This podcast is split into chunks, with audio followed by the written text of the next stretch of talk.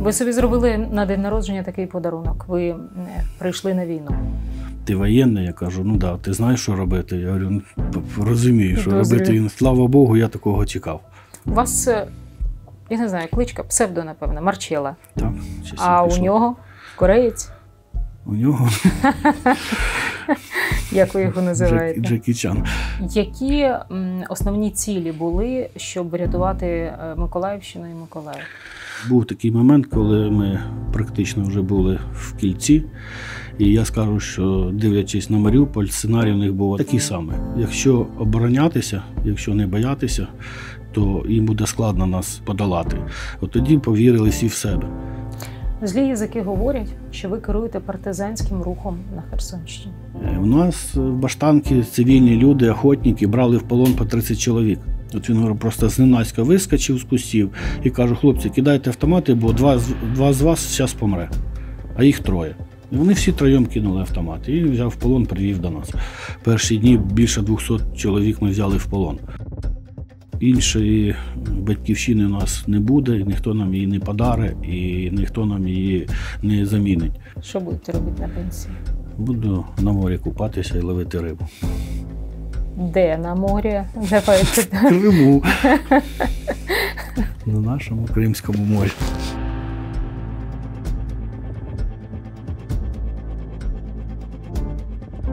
Ну, Дмитро Олександровичу, дуже хочеться спитати, в якій ми точці війни. Що ви про це думаєте? Ну, дуже складно зараз визначити в- в саме якій ми точці знаходимося, тому що є дуже багато об'єктивних причин, які треба враховувати. Але е, я сподіваюся, що на завершальній точці. А те, що відбулося з Каховської ГЕС, як ви це читаєте? Ну, це було з їхньої сторони е, вимушено, вимушений захід е, для того, щоб е, призупинити або, е, або е, трошки е, задержати наш контр, наші кон- контрнаступальні дії. Та хорошо, а яка логіка? Що далі? А от що в них по е, цьому перешийку з Кримом?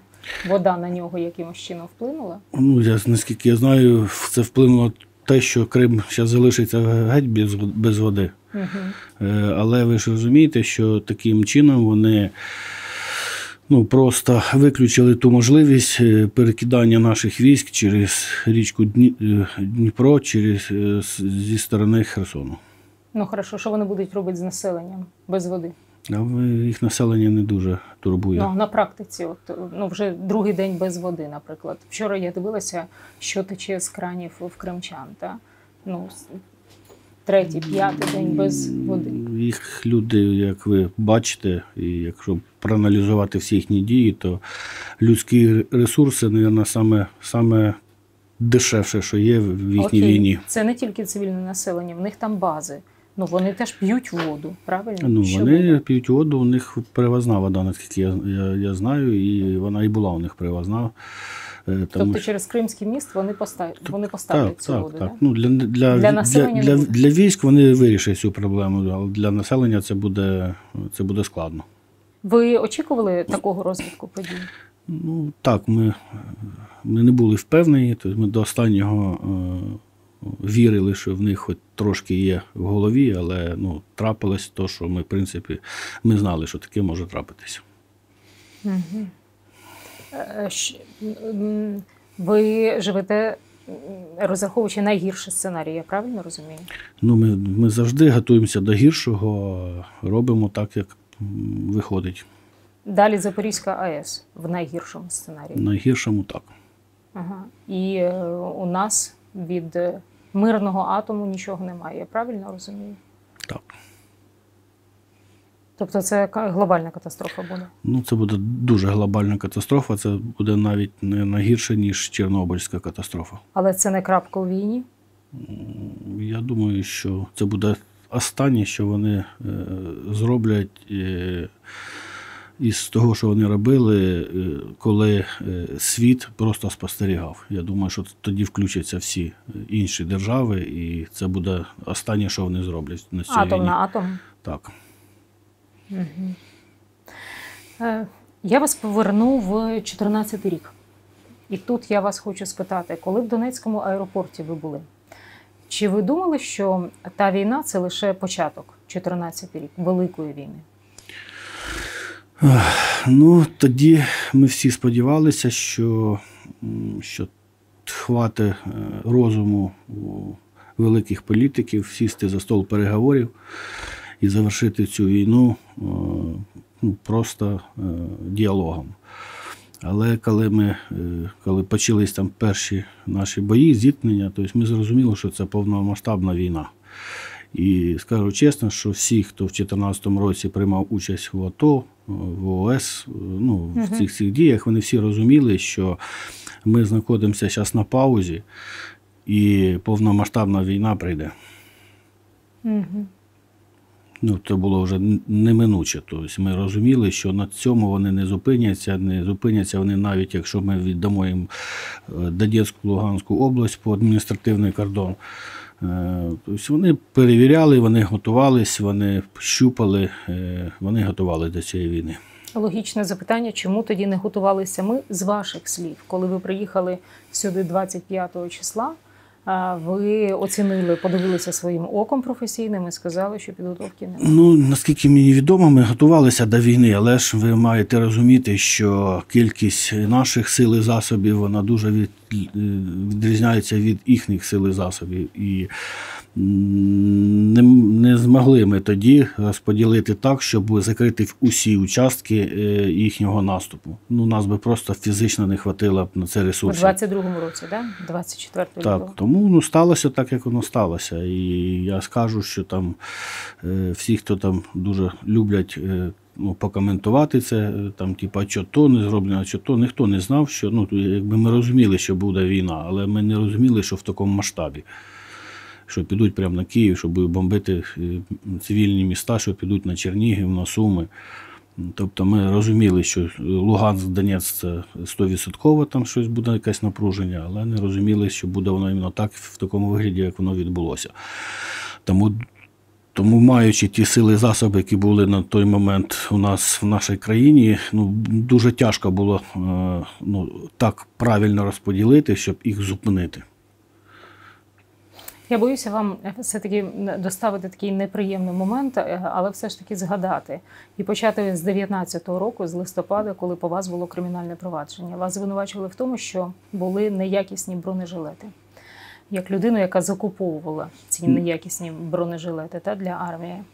А в 25 числа, ви коли мчали сюди на Миколаїв, ви е, з яким серцем ви сюди їхали? Чи було у вас якесь таке така зловтіха від того, коли ви дізналися, що війна, і ви знали, що ви генерал-майор, і що ви точно знаєте, що робити на полі бою, та і що ваша професійність вона може знадобитися, і ви знаєте, що вам треба бути там. Не було у вас такої думки за те, що е, вам довелося пережити з кримінальним провадженням? Ну нехай самі і воюють. Ну, дивіться, по-перше, я ніколи не займався закупівлею бронежилетів або чогось іншого. Тобто, моя функція була це е, два пункти: це контроль якості цих бронежилетів. І по контролю якості бронежилетів у мене запитань до цих бронежилетів не було, тому що не я перевіряю їх якість, а їх перевіряє незалежна лабораторія, в яку моя функція це здати їх. Давайте просто. я для глядачів скажу. Е, Дмитро Олександрович вже е, за Дмитра Олександровича вступилися дуже багато людей. Це і комбріг 95-ї бригади, це і Гордійчук, герой України, та Е, і заставу вніс Петро Порошенко. І потім, вже коли була змінена слідча група, з'ясувалося, що бронежилети були цілком ок. Е, І саме тому і моє запитання: чи ви не не було такої у вас такого відчуття, що ну, все вказало на те, що вас е, переслідували несправедливо? Ну, дивіться, я ж не навчався там на вчителя історії чи на якусь другу людину. Тобто я професійний військовий і просто мав виконувати свою роботу. Тоді амбіції там щось там об мене витерли ноги, чи за мною там поступили несправедливо. Воно геть відійшло на інший план, тому що е, тоді, е, е, ну скажучи чесно, е, їдучи в Миколаїв, я десь е, розумів в душі, що я їду в один бік. І моя задача була це спасти рідне місце, це спасти наших людей. І ні про які там обіди чи бронежилети я тоді взагалі не думав. Е, Так, коли я вже приїхав, Тобто, то, що я побачив, що люди без бронежилетів, я тільки тоді ну, вспомнив цю ситуацію. І коли я ще в 19-му році казав, і десь я давав навіть інтерв'ю, що не проблема, що мене зняли з посади, не проблема, що там арестували, що посадили. Проблема в тому, що ми повністю зупинили закупку цих бронежилетів. І я говорив про це і слідчим, і прокурорам, але вони на це не звертали увагу. Тобто вони хайпанули, якийсь там політичний мотив в цьому знайшли і просто бігли поперед один поперед одним, щоб щось комусь доказати. З, е, ви собі зробили на день народження такий подарунок. Ви е, прийшли на війну. Ну, це важко назвати под- подарунком, але я мав виконувати те, що я мав виконувати. Це моя робота, і я дуже гарно знаю місцевість в Миколаївщині в Херсонщині, тому я і запропонував е, головнокомандуючому Залужному Валерію Федоровичу, що я е, поїду і ну, попитаюся повлияти на цю обстановку, яка тут склалася. Я питала е, пана Віталія, от приїжджає до вас людина, та? каже, я Марченко. Далі ваші дії. Каже, я готовий допомагати. От. Ну, він мені розказав цю частину його історії, так як він вас побачив. Розкажіть, як ви побачили місто і як ви побачили Кіма, коли ви сюди приїхали? Ну, коли я їхав е, з Києва, тобто ви вже бачили, що на той момент вже були блокпости, і черги, і, люди зі зброєю, і перевірка документів. е, Тобто і, ви їхали порожньою трасою сюди, Так. навпроти вас е, Всі. на зустріч вам їхали всі. Так, я їхав, і коли я Жінки, бачив всі блокпости, да, то ну, трошки мені як військовому було незрозуміло, чому я заїхав в абсолютно пустий Миколаїв. Не було жодного блокпоста, не було жодного патруля, не було жодної живої людини. І як військовий я розумів, якщо зараз сюди прийде люба передова група, то вона зайде в місто навіть- без бою.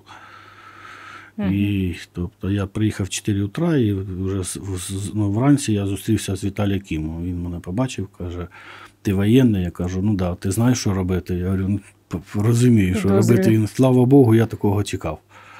І з того часу, якби все, ми там давай ну, сіли, провели міні, е, міні-нараду, тобто порахували сили засоби, які у нас є, всіх військових, всіх цивільних, хто мог стояти зі зброєю.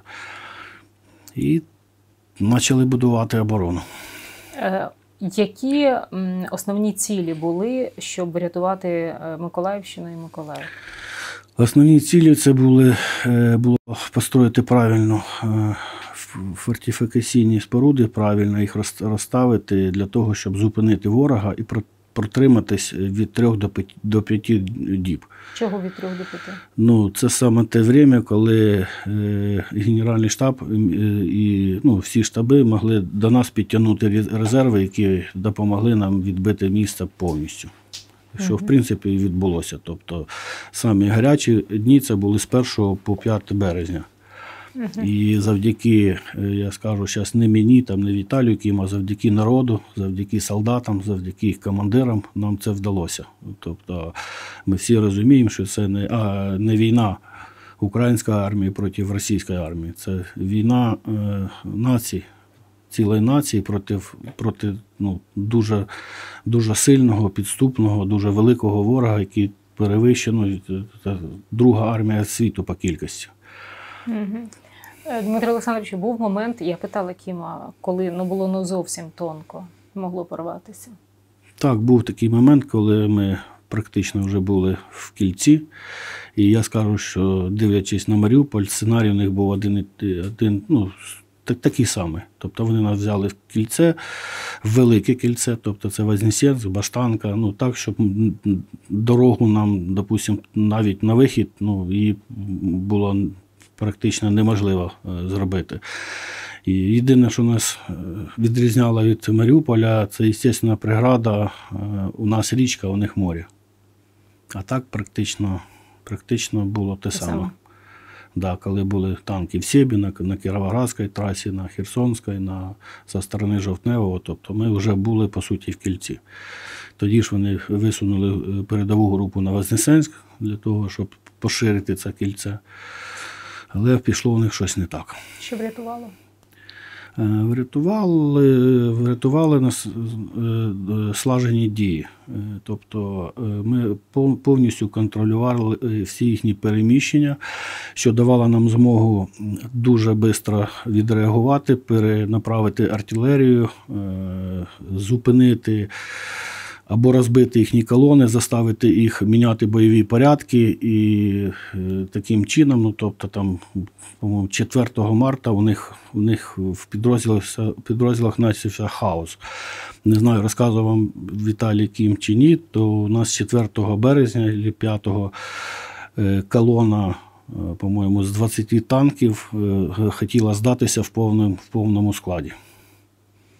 І був начальник ОТГ, е, який пригнав сюди свого е, представника, той приїхав, говорить, там підійшов майор до нашого старшого, каже, ми не хочемо воювати, ми будемо здаватися. І ми практично вже провели цю операцію, але трошки не встигли. Приїхала Росгвардія, ну, всіх арестували і поміняли на інших військових. Мгм.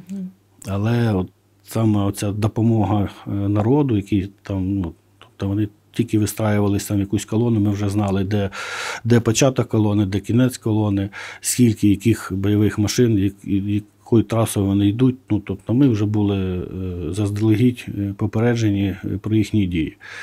Плюс пошло то, що в началі березня ми взяли в полон начальника штабу парашютно-десантного полка, у якого була повністю карта на е, найближчі 5 днів, де в них було відведено для того, щоб нас взяти в кільце 2 дні, і для того, щоб висунути 6 тактичних груп по трьом напрямкам на Одесу і ще 3 дні.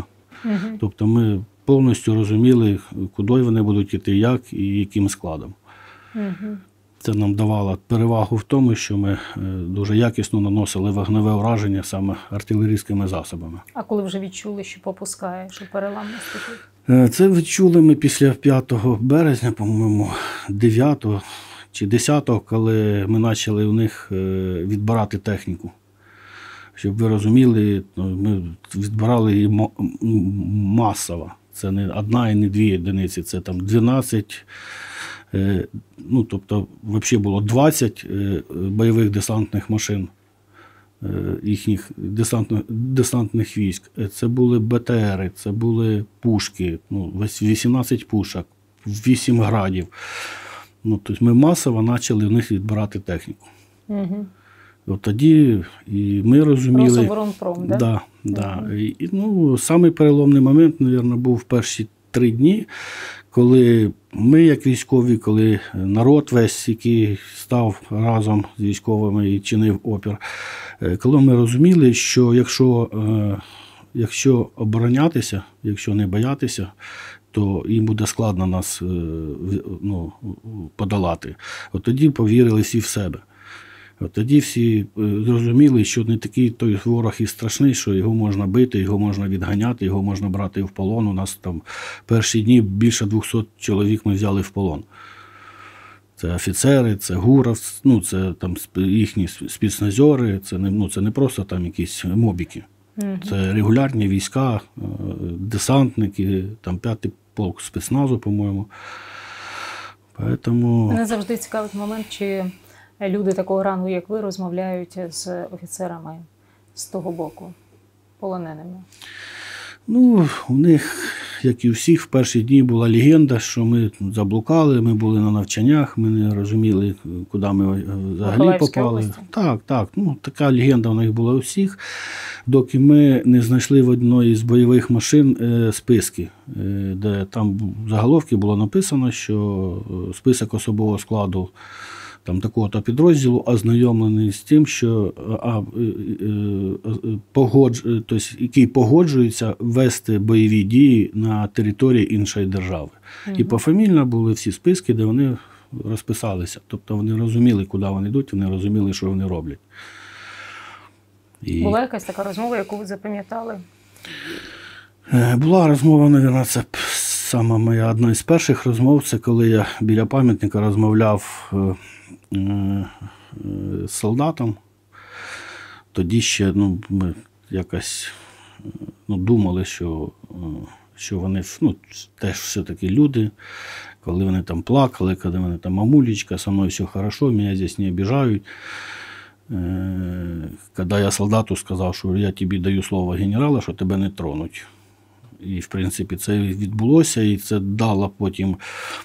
Тобто це відео поширилось дуже швидко, і ті люди, які були в окупації, вони показували це солдатам і казали, здавайтесь, хлопці, вас ніхто не буде трогати. І я вам скажу, що ми тоді ну, дуже багато полонених взяли. От вона тоді мені запомнилась тим, що я на нього дивлюсь, думаю, ну така сама дитина, як і наші діти. Ну, Молодий Зач- солдат був. Молодий солдат 20 років, ну я на нього дивлюсь, думаю, ну, ну, ну як. Але потім, коли е, була Буча, Ірпінь, коли ці знущання над нашими жінками, дівчатами, дітьми, ну, ми геть по-іншому стали на них дивитися. Угу. Злі язики говорять, що ви керуєте партизанським рухом на Херсонщині. Ну, не керую, співпрацюю.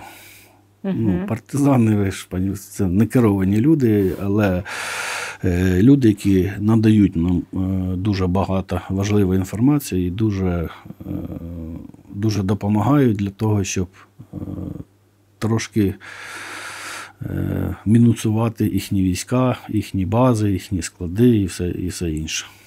Ну, ризиковані люди. Ризикують Дуже ризиковані люди, це дуже смі- сміливі люди. Я, на жаль, там не можу сказати, хто, хто це, але я вам скажу, що їх досить достатньо. І люди, які прагнуть просто миру, які розуміють, що і іншої батьківщини у нас не буде, і ніхто нам її не подаре, і ніхто нам її не замінить. Тобто ми тут вдома і відчуваємо себе вдома саме тут, на своїй землі. Мгм. І вони Зараз дуже хочуть коли? повернути свою землю, тому йдуть на дуже ризиковані моменти. Навіть деяких потім беруть в полон, знущаються там над ними, е, але розуміючи навіть це, вони продовжують нам допомагати. Зараз, коли триває е, операція з порятунку людей на з окупованої території Херсонщини, такі люди працюють, партизани. Так, працюють і партизани, працюють і обичні люди, працюють і волонтери, і військові. Тобто, ну, це наші люди, і вони просять допомоги, і ми не можемо стояти і просто спостерігати. Тому навіть е, є е, дуже ризиковані операції, але ми, ми будемо їх проводити, тому що ми мусимо це робити. Угу. Зазвичай у військових е, ну не дуже складається з цивільними, там які й армії не нюхали. Та? І от е, Віталій Кім він такий, він же не служив навіть. Але він мисливець. Як ви знаходили спільну мову? Ну, я вам скажу, що ми. Перше враження, воно ж завжди запам'ятовується, і воно, як правило, Ні, не тут же ж ви розумієте, що е, є деякі цивільні люди, які після першого бою поводять себе ну, на порядок вище, ніж там кадрові військові, які там навіть пройшли 14 рік. Тут ну, не можна так брати по шаблону, що там той, хто пороха не нюхав, той не може воювати. Е, У нас в Баштанки цивільні люди, охотники брали в полон по 30 чоловік. І це люди обичні, ну це не військові, і не 14-го року військові. Це обичні охотники, обичні цивільні люди, які просто е, виходили, там, робили засади, брали в полон. От у мене навіть є історія одна, охотник, він приїжджав сюди до Віталія Кіма, я з ним розмовляв. Він з двоствольним, двоствольною рушницею взяв в полон троїх десантників. От він просто зненацька вискочив з кустів і каже: хлопці, кидайте автомати, бо два, два з вас зараз помре, а їх троє. І вони всі троєм кинули автомати. І взяв в полон, привів до нас. Перші, перше враження від Кіма. Перше враження від Кіма, ну е, я скажу, він дуже е, смілива людина, він дуже достойна людина. І е, що мені саме більше в- ньому понравилось, він, він ну, дуже талантливий керівник. Він може зібрати вокруг себе всіх необхідних спеціалістів для того, щоб досягти своєї мети. І ми, ми друг друга навіть інколи ну, розуміли з полуслова. Він починав розмову, я її закінчував. Або я тільки починав, він вже ну, він казав, все, я ну, много слов. Ви ж різних політичних уподобань. Ну, я скажу, що коли почалася війна, я пообіцяв собі, і в принципі, я думаю, що так зробили всі е, адекватні, нормальні люди. Тобто, поки йде війна, політики немає тут бути. Тут немає Із- політики до цих пір. І немає, і я вам скажу, що в принципі я і, і коли до Віталія Кіма прийшов, кажу, говорю, треба зараз забувати про всі там політичні амбіції, сідати всім за стол, всім об'єднуватись і чинити опір. І він це розумів, і це, це було так, також і його точкою зору. І тому там і мер города, і там заступники, і всі там неважливо. Навіть є, є е, е, один депутат от ОПЗЖ, який теж включився в роботу і теж воював. І теж захищав нашу страну, нашу державу. Мгм. Я хотіла спитати про колаборантів, наскільки їх тут було багато. Ну, я їм скажу, що їх тут навіть, мабуть, було більше, ніж в Херсоні. Чому? От як ви думаєте? Ну, дивіться, тому що це південь. Е, Ну, ми, я вам не відкрию військову таємницю, якщо скажу, що е, ну, тут багато проросійськи налаштованих людей, е, тому що Одеса, тому що Південь, тому ну, ну, там, Ростов недалеко. О, Ну, так, так сталося. І тому що Тобто, держава Україна не дотягувалася сюди. Ну, тому що не дотягувалось, тому що, мабуть, ну, щоб ви розуміли, от навіть я, е, е, мешканець Вознесенська, у мене українську мову я не вивчав, тому що я був дитиною військовослужбовця і українську мову я навчив, Звільнене від навчання. да, начав вивчати, по-моєму, там в 9 класі, Угу. ну, коли вже там е, треба було випускати мене зі школи. Е, І тут як та тут культура така більш, більш тут осталась е, більше, можна казати, совкового, радянського. От воно і не давало нам, е, не давало нам перенастроїтись, відчути себе українцям. І якби скажу вам ну, чесно, тобто вже в 2014 році ми почали перенастраюватися. Ми полюбили свій прапор, ми полюбили гімн, українську мову. І навіть ті, хто от у мене багато знайомих, вони рускоязичні. Тобто навіть вони зараз питаються на ломаному українському розмовляти. І в мене там був друг, який казав, я ніколи в житті не заговорю на українському. Я говорю, ну ти ж розумієш, що це мова ворога. І навіть він зараз питається, да, у нього там не дуже це виходить, але він каже, мені противно розмовляти на цій мові. Угу.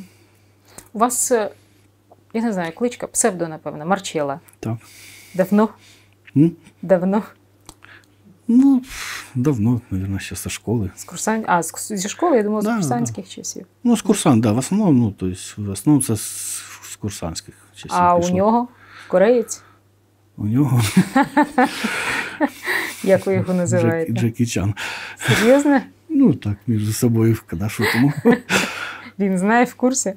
Да, він дуже адекватна і е, правильна людина. Він е, не ображається на те, що ну, не треба ображатися. Угу. Ви можете сказати, що те, що між вами було на початку війни, це дружба, чи це не дружба? Це дуже така незвична взаємодія потужна. Ну, я вам скажу, що, мабуть, перші дні це було навіть трошки більше, ніж дружба. Це, м, це було, знаєте, е, довіра один до одного. Е, Тобто ми розуміли, що мені буде тяжко без нього, йому буде тяжко без мене. Тобто він е, взяв в руки ну, це цивільний напрямок оборони, я взяв в руки військовий напрямок оборони. І коли ми це поєднали, це і способствувало тому, що е, у нас дуже вдало вийшло їх зупинити і відігнати від Миколаєва. Угу. Я дивлюся на ваш ем, бек-офіс, на офіс Кіма, і це мені дуже сильно нагадує те, що відбувається в Києві. В кожного Зеленського є свій Єрмак, в кожного е, Зеленського є залужний, так і в Кіма. В Кіма є свій Єрмак Георгій і є свій залужний. Це ви. Ну, ситуація зараз потребує, мабуть, е, Саме таких людей. Да, да, такого відношення і, і такої структури. Угу. Що далі? Буде? Розкажіть. Що далі буде? Далі буде мир. Ну, ви ж розумієте, що люба війна вона закінчується миром. І, і тоді будуть, мабуть, самі сложні часи для нашої країни. Знову? Ну, ви ж розумієте, нам треба буде відбудовувати дуже багато відбудовувати. Нам потрібно дуже, е, дуже підготуватися до того, що по вулицях будуть ходити військові, поранені військові. Я думаю, що навіть зараз вже треба думати про те, як їх там працевлаштовувати, як їх забезпечувати житлом, як їм допомагати, тому що це люди, які виборюють цю нашу свободу.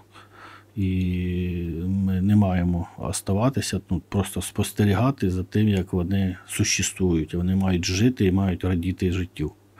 І тому нам, я ж кажу, що нам прийдеться дуже багато працювати. Нам прийдеться працювати не тільки на себе, а е, кожній здоровій людині треба буде працювати на двох, а то й на трьох, щоб забезпечити їх. Тому що е, вони, Ті не можуть. Да. ну, вони Ті віддали частину себе в повному так, вони віддали частину Слова. себе для того, щоб ми були вільними. А питання після війни, як ви вважаєте, їх треба ставити? Е, Чому так сталося? По обороні, по тому, як ворог просувався швидко. Я думаю, що їх не треба, їх і так поставлять.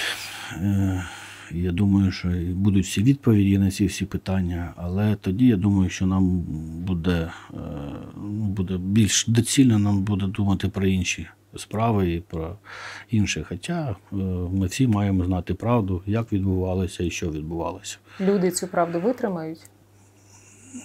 Я думаю, що наш народ ще не таке витримував.